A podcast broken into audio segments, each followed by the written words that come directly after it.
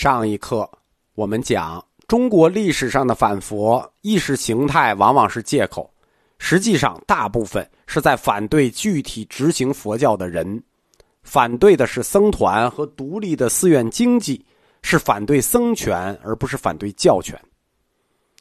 中国反佛运动中著名的士大夫代表，韩愈、李祥，这我们在禅宗史里都讲过。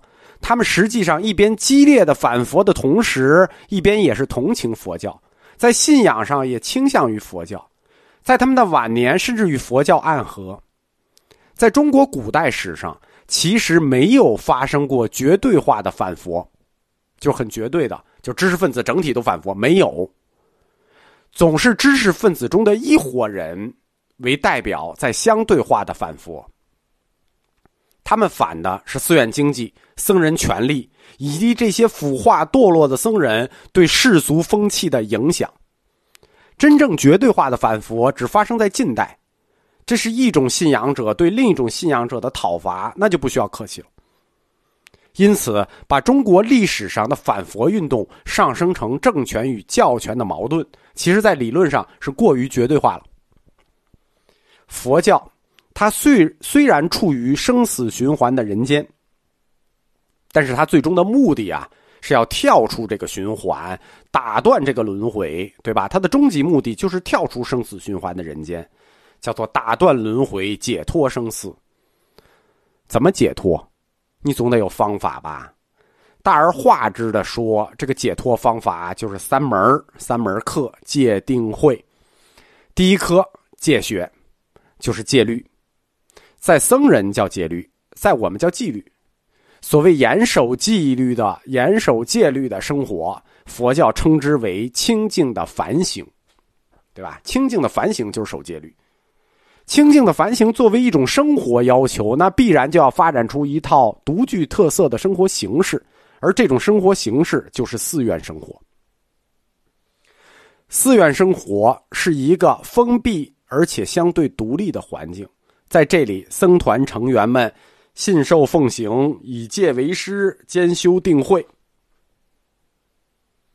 为了解脱生死而在寺院中修行，这个宏大的目标导致普通人对寺院生活充满了向往和浓厚的兴趣以及好奇，并且寺院生活它是以一种社会割据的形式存在的。什么叫社会割据？就是这个群体存在于我们的世间，但是又自我割据成一统，依据于寺院，形成社会割据。这种社会割据叫什么呢？叫做在我的地盘上，你还不听我招呼。这种性质必然遭到统治者强烈的抵触。在中国文化的传统上，统治者并没有，甚至从来没有。特别高看过佛教一眼，对吧？信归信，宠归宠，但从来没有特别高看他们一眼。因此，政治上对于佛教这种强烈的抵触，就会落实到现实层面中来。这种来自政治的抵触，其实可以回答西方宗教学家一直对中国佛教史的一个疑问：就是佛教作为中国本土最大的宗教。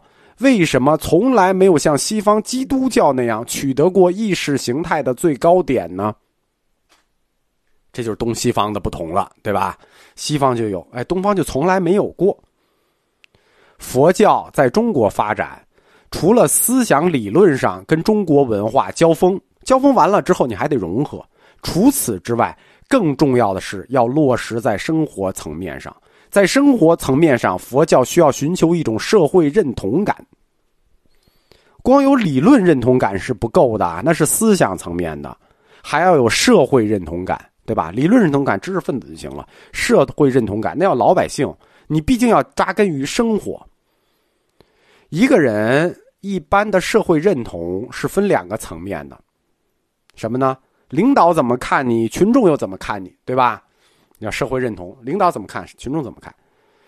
群众怎么看无所谓，关键是领导怎么看你，对吧？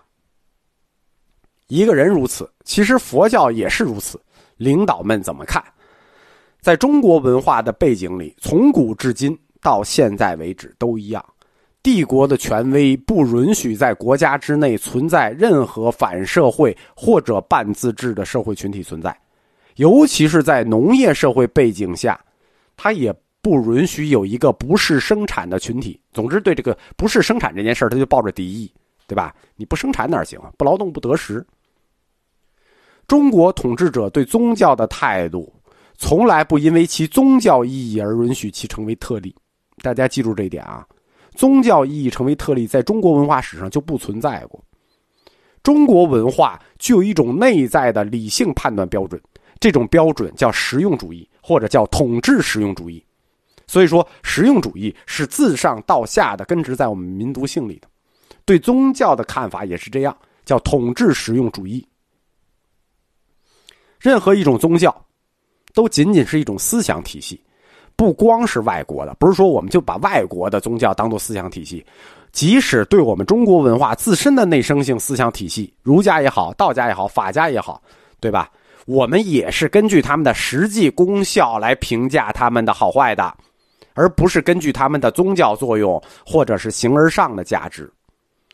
在中国的政治实操中，主义的旗子可以打。但是操作还是要按实用主义的价值来。中国内生的思想体系，古典哲学也好，后古典哲学也好，每一个学派基本上都要关心一个命题，就是如何把握这个世界。我们今天。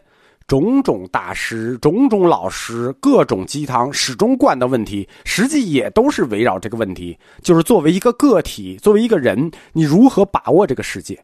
但是中国的各个学派，他们的回答不同。佛教的目的显然也是告诉你如何去把握这个世界，而且还更多，因为佛教同时附加赠送给了你一条出世间的道路。如果以这个问题做分类的话，就是以如何把握世界这个问题来分类中国的思想的话，佛教思想仅仅是中国诸多古典学派中的一个。